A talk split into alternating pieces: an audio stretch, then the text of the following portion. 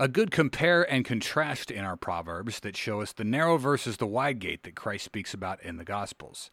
Proverbs 28, verse 6 says, Better is the poor who walks in his integrity than he who is crooked, though he be rich. Walking in integrity is often not an easy road to take.